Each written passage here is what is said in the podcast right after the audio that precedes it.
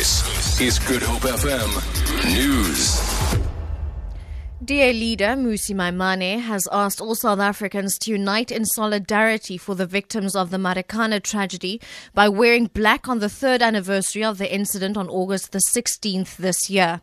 He was addressing the media in Johannesburg.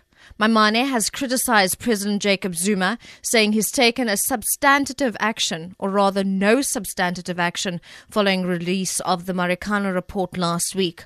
Maimane says the DA will continue to fight for justice for those who were affected by the tragedy. We call on South Africa that on the 16th of August, that we all dress in black as a commemoration of the fact that this is one of South Africa's greatest tragedies in the modern era.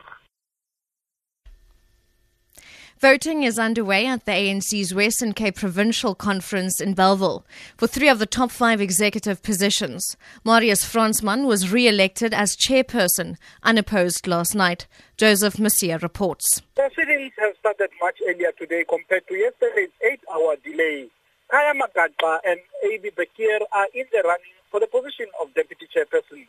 Thomas M Jengile and Faiz Jacobs are contesting the secretary position, while Tandi Madikwane and Lilaman Bimbi are fighting it out to become Deputy Secretary. Mauricio Gilliam is the new treasurer after Hisham Mohamed withdrew his name. Joseph Mosia, SABC News, Bellville. A lion that escaped from the Karoo National Park near Beaufort West 3 weeks ago is still at large. The predator spoor was last spotted 20 kilometers outside the park on Friday.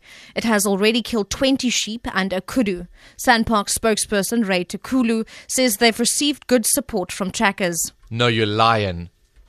We still have the assistance from Master Tracker from Botswana, and we also had assistance from Cape Nature as well as South African Police Services. We still have the assistance of some of our stakeholders outside who have made a helicopter available for us. So the helicopter is still on standby in case we are able to spot it.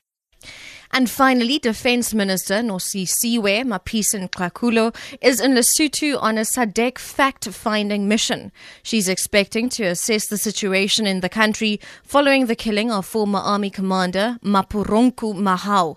Lesotho government officials says Mapisa-Nqakula is leading a delegation comprising defence ministers and army commanders from South Africa, Namibia and Botswana. The delegation is currently meeting the government, and it's expected to meet opposition parties and civil society. For Good Up FM, I'm Sherlyn Barnes.